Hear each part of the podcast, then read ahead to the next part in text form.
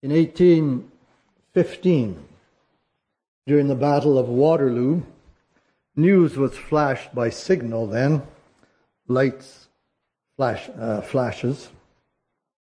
It said, Wellington defeated. And just, just as these words were received, a thick fog blanketed London. They had read, Wellington defeated. The British general Wellington was fighting against Napoleon at that time at Waterloo. So after a number of hours, however, the fog lifted and the message was completed. Wellington defeated the enemy. The British general Wellington had defeated Napoleon and his army. But can you imagine how the people felt when the first part of that message was received. You, you, might hear things like, Is it possible? Is it possible? What do we do now? People crying, no doubt, sadness everywhere, perhaps people wanting to run away. But then the rest of the message came, and sorrow turned to joy. You, can, you and I can look back at what happened at the cross, knowing what happened after.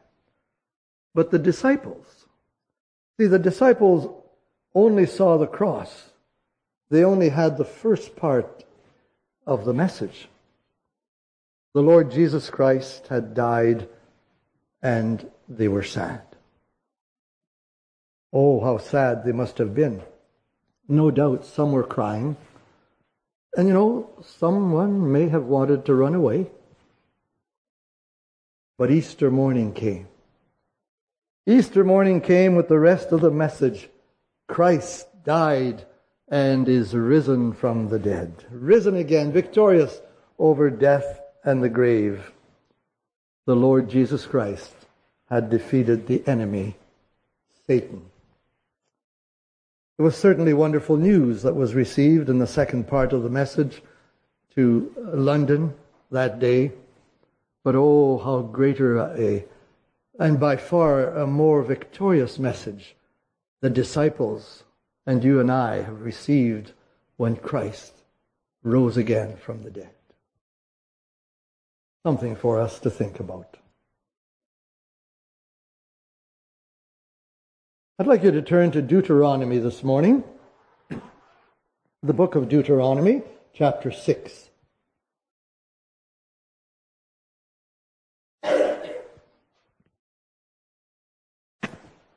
Deuteronomy chapter 6, and I'm going to read from verses 1 to 9.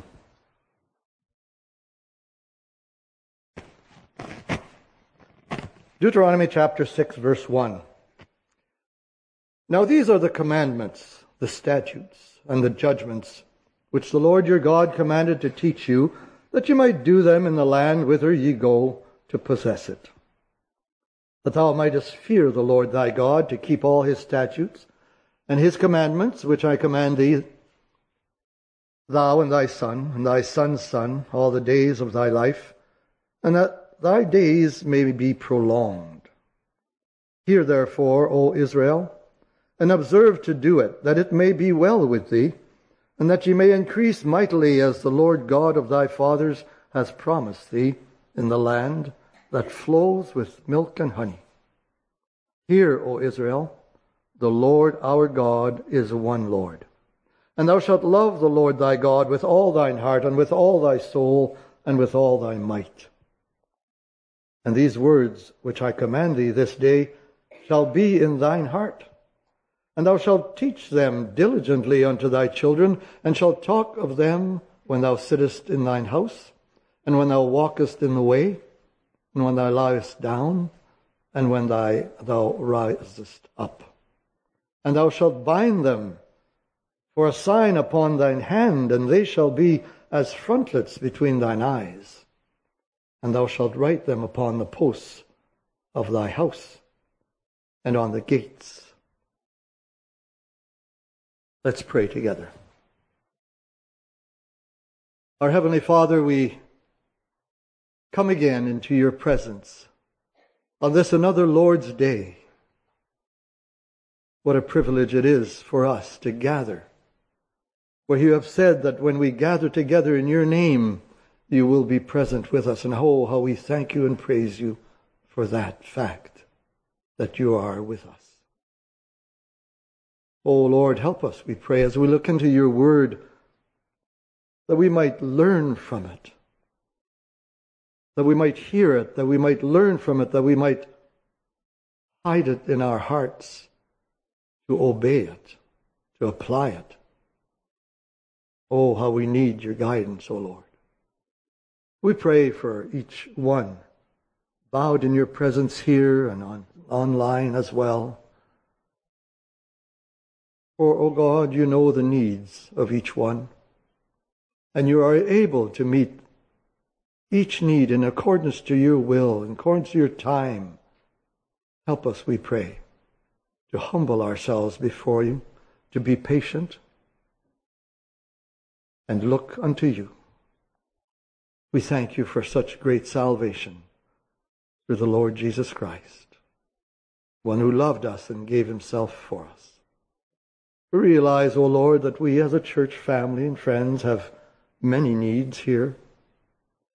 We seek your guidance concerning a pastor. Oh, that you would direct us to that one, we pray, the one man of your choosing for your work here. We think of those who are laid aside in sickness. We pray for them. That you would have your loving arms around them to encourage them for these are difficult times for many. O Lord, for those who mourn the loss of loved ones, how we pray that you would be their strength as well. As we think of our missionaries, we rejoice with the Curvets, especially for Ryan, who has completed his uh, language course, the Spanish course. Acceptable now that he is able to go out to the mission field that you would choose for him, for them, he and his wife and the family. We rejoice as well that Dr. Paramanandam has received the funds that were sent. So long awaited, Lord, he has now received the funds.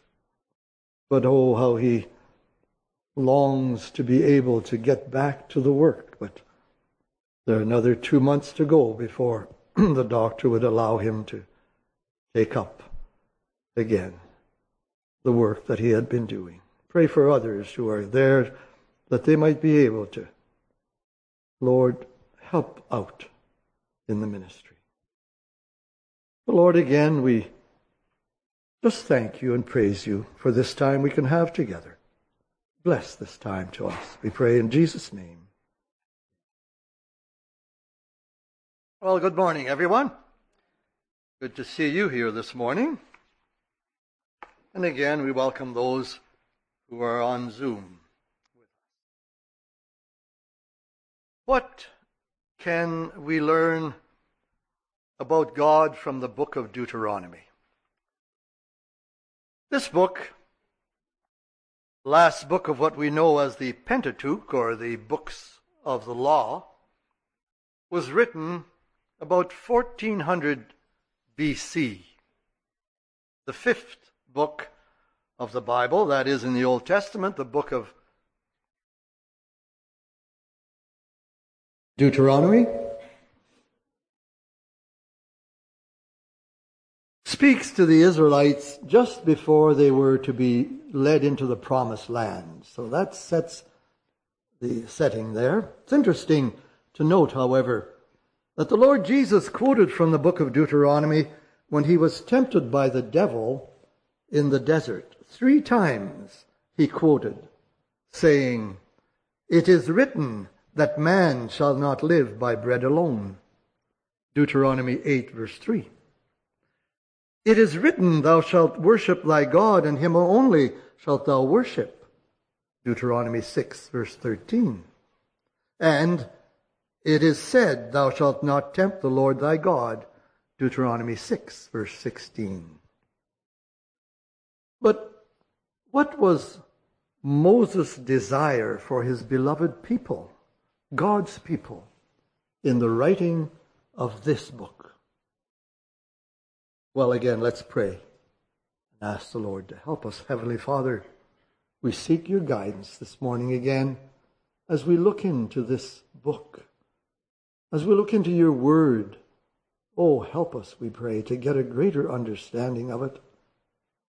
And in getting a greater understanding of your word, we get a greater understanding of who you are and what you have done for us. We ask in Jesus' name. Amen. In chapter 6, verse 5 of Deuteronomy, we read again, Thou shalt love the Lord thy God with all thine heart, and with all thy soul, and with all thy strength or thy might. We need to remember this verse. I say that it's a very important verse throughout today's message. Verse 6 says, And these words which I command thee this day shall be in thine heart.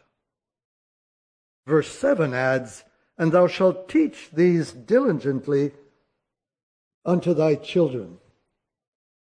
So we see that Moses certainly leaves no room for wavering when considering their relationship to God. Look again at verse 5 of chapter 6. Thou shalt love the Lord thy God with all thine heart, and with all thy soul, and with all thy might. Another T verse, perhaps. 800 years later, in wanting to describe good King Josiah in 2 Kings 23, verse 25. What verse does the author, author use? We read that there was no king before him that turned to the Lord with all his heart and with all his soul and with all his might, according to all the law of Moses. The author of the book of Kings used the words of Deuteronomy 6, verse 5, to describe Josiah. 1400 or so years later, we hear these words again quoted by the Lord Jesus in Matthew chapter 22, verse 37, when he answered one of the Pharisees who was tempting or testing him, said, Thou shalt love the Lord thy God with all thy heart and with all thy soul and with all thy mind. We read the same in the book of Mark, chapter 12, verse 29 and 30, where Mark adds, in answer to which is the first commandment of all? Jesus responds, the first of all commandments is, Hear, O Israel, the Lord our God is one Lord, and thou shalt love the Lord thy God with all thy heart, with all thy soul, with all thy mind, and with all thy strength. This is the first commandment the New Testament book of Luke, chapter 10, verse 27. When a certain lawyer, remember, trying to trick the Lord Jesus, asks, What shall I do to inherit eternal life? Jesus asks, What is written in the law? How readest thou? Or, What has your reading taught you? And again the man quoted the same verse from the book of Deuteronomy, chapter 5, chapter 6, rather, verse 5. This command is originally in the Torah, or the Pentateuch, the books of the law, the books of Moses, the five books of the Bible. It is in book 5, Deuteronomy. These five books were the only written scripture that many Old Testament people had you and I are so blessed to have the whole scripture to study about God. The Old Testament book looks forward to the coming Messiah. The New Testament shows the Lord Jesus Christ as the perfect fulfillment of the Old Testament prophecies. From Genesis to Revelation, we learn about God and his wonderful plan of, of salvation through the Lord Jesus Christ. Jesus, the Old Testament, Old Testament points to him, and the New Testament reveals him. But what if we had lived in the time of Moses or Joshua or even David? What if we had only Genesis, Exodus, Leviticus, Numbers, and Deuteronomy? What would we know about the qualities, the characteristics, the attributes of God whom we are to love and serve? Near the end of his life, probably the last two months, Moses wrote the book of Deuteronomy to provide the guidelines for God's covenant people, the Israelites, as they were about to enter the promised land. What did Moses teach about God? Scripture enlightens us regarding the lives of some well known individuals. You might think of Joseph, for example, but what about Moses? What do we know about this individual? I think, well, Moses, the lad who had been preserved from death as a result of his parents' actions. He was found in the river by Pharaoh's daughter. As a result, we know that he spent 40 years in Pharaoh's court learning discipline, getting an Egyptian education, and that by highly qualified teachers. We know that he spent 40 years as a result of his own actions, passing from the splendor of the Egyptian court to the greater splendor of the wilderness mountains of God. But let's not pity him there. These were great years for him until God revealed himself and his plan to him. The burning bush, remember? The voice divine, the holy calling, and the Great Commission. Then 40 more years he spent in the wilderness, no longer alone with sheep, but with men and women who were more difficult to deal with than sheep. Undisciplined as they came out of slavery in Egypt. I'd like to take a few messages to look at the book of Deuteronomy with the express purpose of seeing what God revealed about himself as early as the time of Moses. What can we learn about this God whom we are to love with all our hearts, souls, and might? We'll attempt to work our way through the book of Deuteronomy. However, it will not be so much a study of the book as a study of what Moses wrote about the God whom he served. And as we look at each characteristic of God that Moses introduces, we will also see that other writers of the Old Testament and later the New Testament had read the book of Deuteronomy. Writer after writer was led by the Spirit to quote Moses and build on what he had written. The attributes of God that Moses loved to mention become clearer as Scripture unfolds. So I hope that we will gain a greater appreciation of our wonderful God as we contemplate who he is. Moses starts by rehearsing or recounting what God has done for his people in spite of their complaints and their rebellion.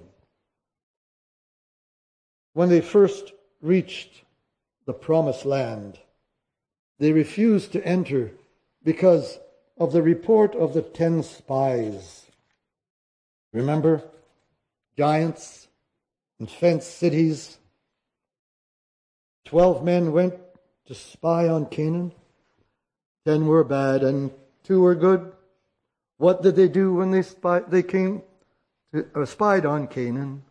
Ten were bad and two were good. Some saw the giants, great and tall. Some saw the grapes in clusters fall. Some saw the God who made them all. Ten were bad and two were good. There's no extra cost for that. That's, that's free. The two referring to Caleb and Joshua there. But look how Moses described the God whom they refused to obey. Look at Deuteronomy 1. Turn back a little bit to verses 30 to 33.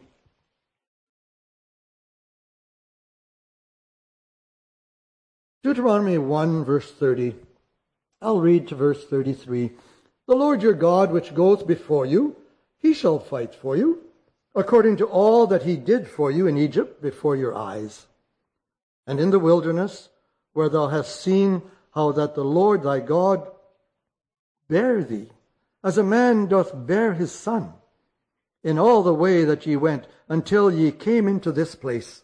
Yet in this thing ye did not believe the Lord your God, who went in the way before you to search you out a place to pitch your tents in, in fire by night, to show you by what way we should go, and in a cloud by day. I'll use the word gracious as our first characteristic or attribute of God described in these verses. Look at verse 30. The God who went ahead of them, the God who fights for them. Then in verse 31, the God who carried them as a father carried his son. And verse 33, the God who found suitable places to put up their tents, the God who led them in a cloud by day and a pillar of fire by night.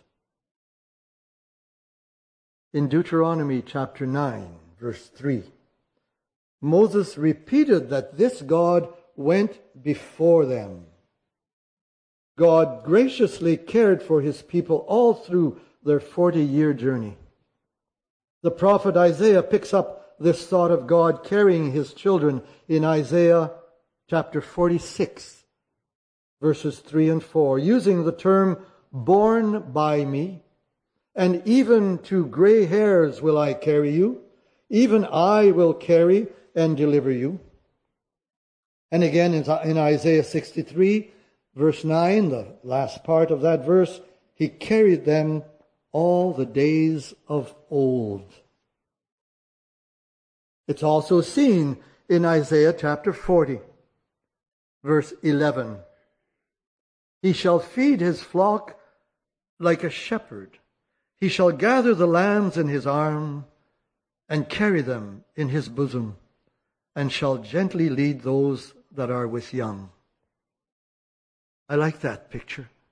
You've seen that picture, haven't you? Some people have it on the wall where the Lord Jesus is holding a little lamb. That's me. That's me in that picture. You didn't know that, eh? It can be you too, but I look at it and I see me. God carries his children. God feeds his children. God cares for his children.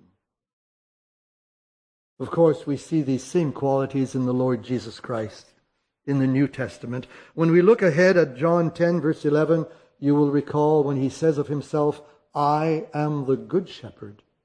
The good shepherd giveth his life for the sheep. Here we see the good shepherd who in John 10 verse 3 leads his sheep. And in verse 4, he goes before or ahead of them. Yes, the Lord Jesus has his sheep in his hand in verse 28 of John 10. They are secure in the hand of the Lord Jesus and in his Father's hand.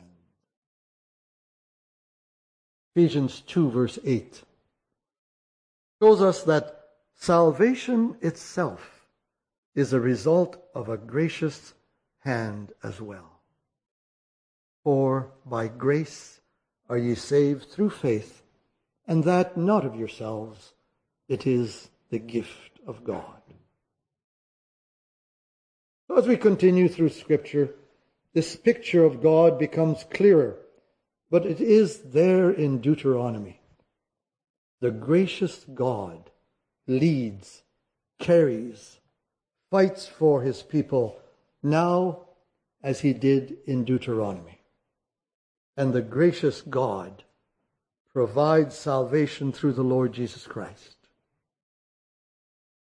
Looking further at the characteristic of God as described by Moses in the book of Deuteronomy, we're going to note that these same attributes of God are found in the rest of the Old Testament and in the New Testament because God is the author of all Scripture. Of course, some of these qualities will be more clearly shown as God makes himself known. But let's continue to see what God showed Moses. So not only is God gracious, our second characteristic of God is found in Deuteronomy 3 verse 24. God is powerful. O Lord God, thou hast begun to show thy servant thy greatness and thy might hand, thy mighty hand. For what God is there in heaven or in earth that can do according to thy works and according to thy might. Notice that Moses records that God has begun to show his greatness. Really, here would probably be better to say, O Lord, thou hast only begun to show thy greatness and thy mighty hand. He is powerful. That's our second attribute. Moses adds that God is superior in his works and in his might. In the very next verse of chapter 3, verse 25, Moses describes how he begged God to let him enter the promised land. But God said no. No, you may only go to the top of Mount Pisgah, the mountainous section of Moab, and have a look at the land. See, Moses had witnessed God's miraculous working of the plagues in Egypt. So go back there in your mind. What might be some other miracles that you remember this morning? as these Israelites left Egypt? What are some things that come to your mind? Some of these great miracles. Anyone? The manna. What else?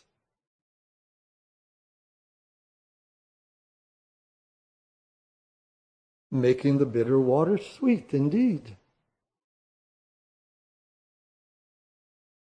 Their clothes didn't wear out. Yes. We'll deal with that a little bit later, too. What else? Water from the rock. Think about water. What happened?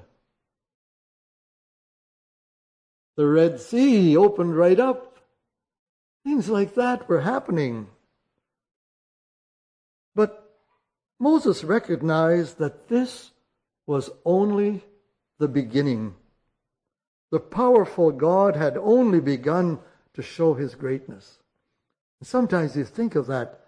People, where's your memory as you think of these people? But they could say the same to us times. Eh? Later in Deuteronomy 32, verse 39, Moses recognizes God as the one who has power over life and death, saying, See now that I, even I, am He, and there is no God with me. I kill and I make alive. I wound and I heal. Neither is there any that can deliver out of my hand. God is powerful. Surely, other scripture writers have continued to write about this characteristic of God. David says in Psalm 62, verse 11, that power belongeth unto God. King Nebuchadnezzar said in Daniel 4, verse 35, And all the inhabitants of the earth are reputed as nothing. And he doeth according to his will in the army of heaven and among the inhabitants of the earth. And none can stay his hand or say unto him, What doest thou? The psalmist reminds us in Psalm 33, verse 6 By the word of the Lord were the heavens made, and all the host of them by the breath of his mouth. And in verse 9 of the same chapter, he spake, and it was done. God is powerful. What does the New Testament teach us about the powerful God? This power was openly displayed when God became man and dwelt among us. To the leper, the Lord Jesus said in Matthew 8, verse 3, I will, be thou clean. And immediately his leprosy was cleansed. To the dead, he said in John 11, 43, Lazarus, come forth. And he that was dead came forth. To the man who had a legion of demons in Mark chapter 5, verse 8, Jesus said, Come out and they obeyed. The stormy sea and the winds obeyed his command as well. God is powerful. But we'll let the Apostle Paul have the final word about the powerful God in his doxology in Ephesians 3, verse 20 and 21. Now unto him that is able to do exceeding abundantly above all that we ask or think, according to the power that worketh in us. Unto him be glory in the church by Christ Jesus throughout all ages, world without end. Amen. We've seen that the God of the book of Deuteronomy is gracious and powerful. Our third characteristic of God is found in Deuteronomy chapter 4, verse 7, God is personal. God is personal. For what nation is there so great who has God so nigh or near unto them, as the Lord our God is in all things that we call upon him for? Deuteronomy 2, verse 7, the last part of that verse. These forty years the Lord thy God has been with thee. Thou hast lacked nothing. Moses reminded the people how, how personal God was to them. He was near them. He knew all of their exact needs. He knew them so well that they lacked nothing. And we're talking for 40 years here. Deuteronomy 8, verse 4. And Joanne, this is what you were referring to. We are told that their clothes didn't wear out and their feet didn't swell. You know, excuse me. Home, I have jeans and work trousers that I wear the knees out of often. The patches go on, and I wear that out too.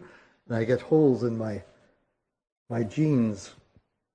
Sometimes I say, I'm going to get something to, ta- you know, Chelmsford to get something. And uh, Iris looks at me and says, No, you're not. Not dressed like that. He doesn't care if it's fashionable to have holes in your knees, their jeans. I think, yeah, 40 years. Their clothes didn't wear out. And then I think to myself, and their feet didn't swell. Some of us at the end of the day have feet that are, you know, you feel, oh my word.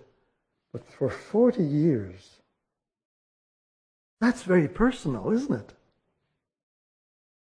Pretty personal needs that God took care of. That reminds me of David in Psalm 23, verse 1, right? The Lord is my shepherd, I shall not want. In connection with our personal God's interest in his children, we might be reminded of Paul's words in the book of Philippians, chapter 4, verse 19. And you remember, but my God shall supply all your need according to his riches in glory by Christ Jesus. That's a wonderful verse, isn't it? It could have said, but my God shall supply all your need and stop there. But so that you don't think that there'll be a want, he says, according to his riches in glory by Christ Jesus. God's warehouse is never empty. God is able to meet our every need. One more verse in the New Testament. In 2 Corinthians chapter 9.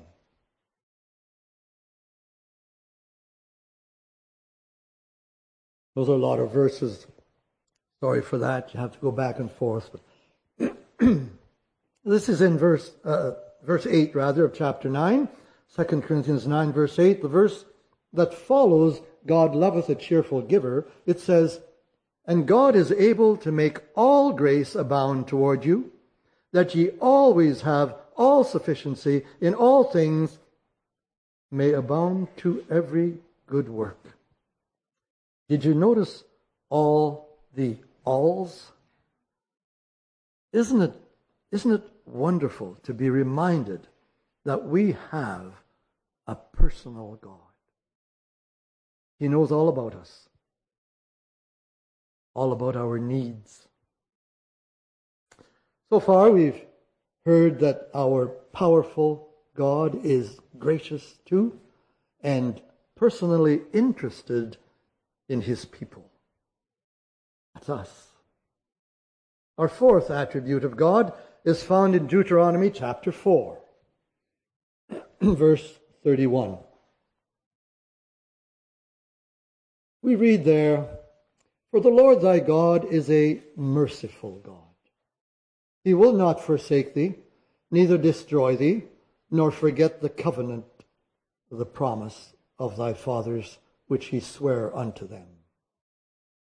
We've certainly heard about this attribute in the last two Sundays.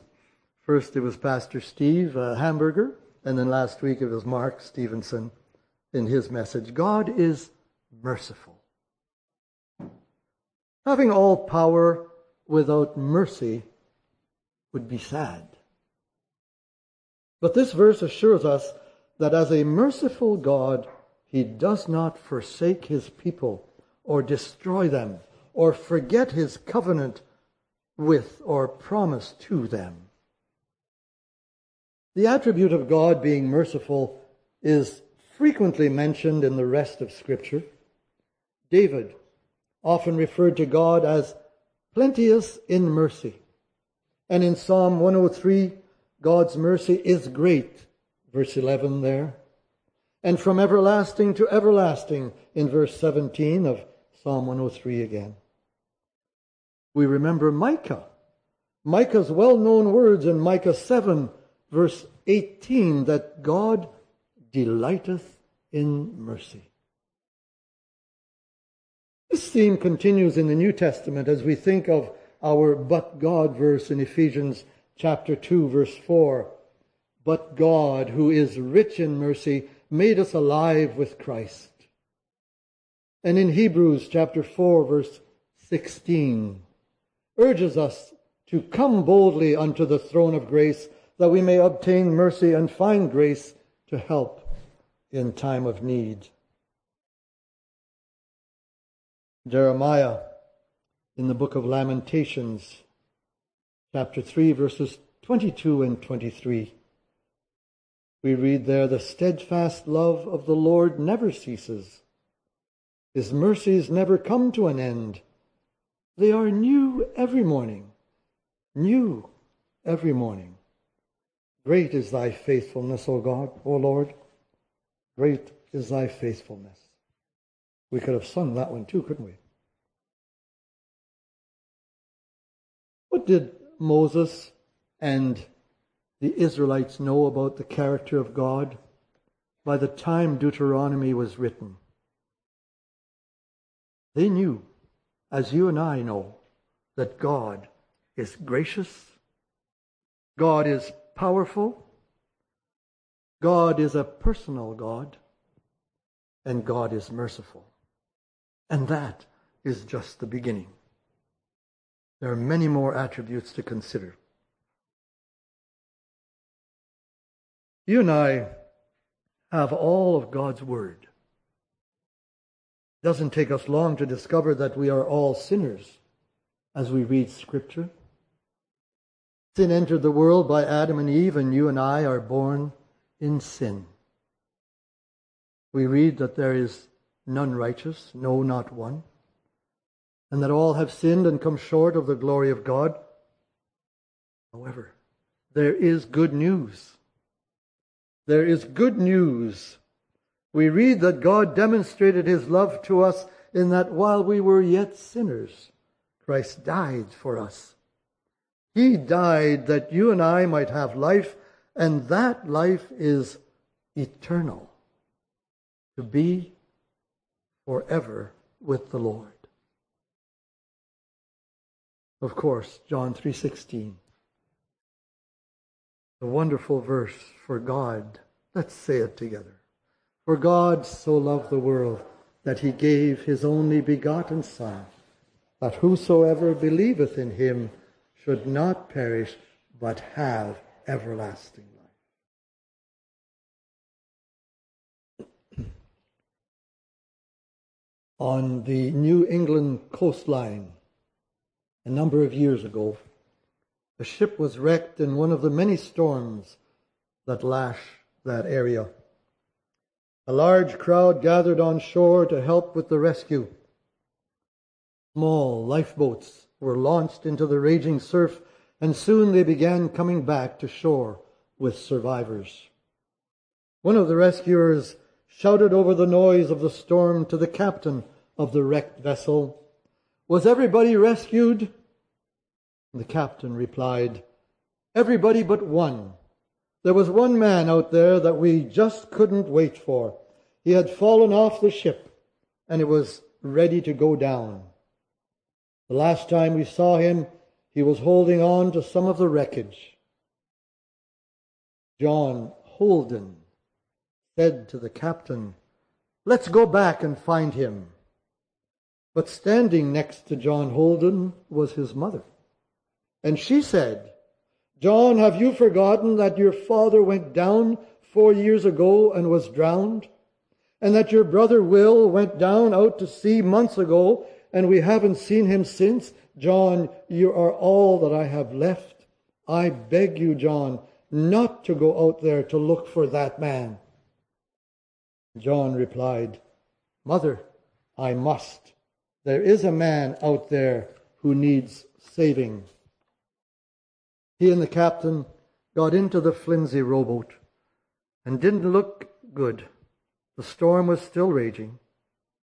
As the mother watched her son, John, and the captain make their way out into the ocean, she turned aside to weep with a broken heart, convinced that her last loved one was also to be lost. Several hours passed with the anxious crowd still assembled in the rain and the wind. They huddled together in quietness, knowing the gravity of the moment. The mother still wept and others attempted to comfort her. Some just stood. Finally, someone spotted that little lifeboat making its way back to shore. The cry went out, Did you find the man? John Holden stood up, shouted back from the little boat bobbing on the waves, Yes, we found him. Tell mother that man is Will. her own son found on the sea that day. What a reunion was had by all. What if John had not gone back for the lost man? Aren't you glad that like John Holden, Jesus Christ is still seeking after the lost? And aren't you glad that, like John's mother, his father let him come to rescue the perishing? The Philippian jailer asked Paul and Silas, Sirs, what must I do to be saved? And their answer, Believe in the Lord Jesus Christ, and you will be saved. And you may be asking the same question today. The answer remains the same. Believe in the Lord Jesus Christ, and you will be saved. Acts 16, verse 31. It's simple, yet so wonderful. To forever be in the arms of the one who loved us and gave himself for us. May you do so today as you hear God's word. Come to him. Come to him as you are believing, confessing that you are just a poor sinner asking for forgiveness, and he will save you.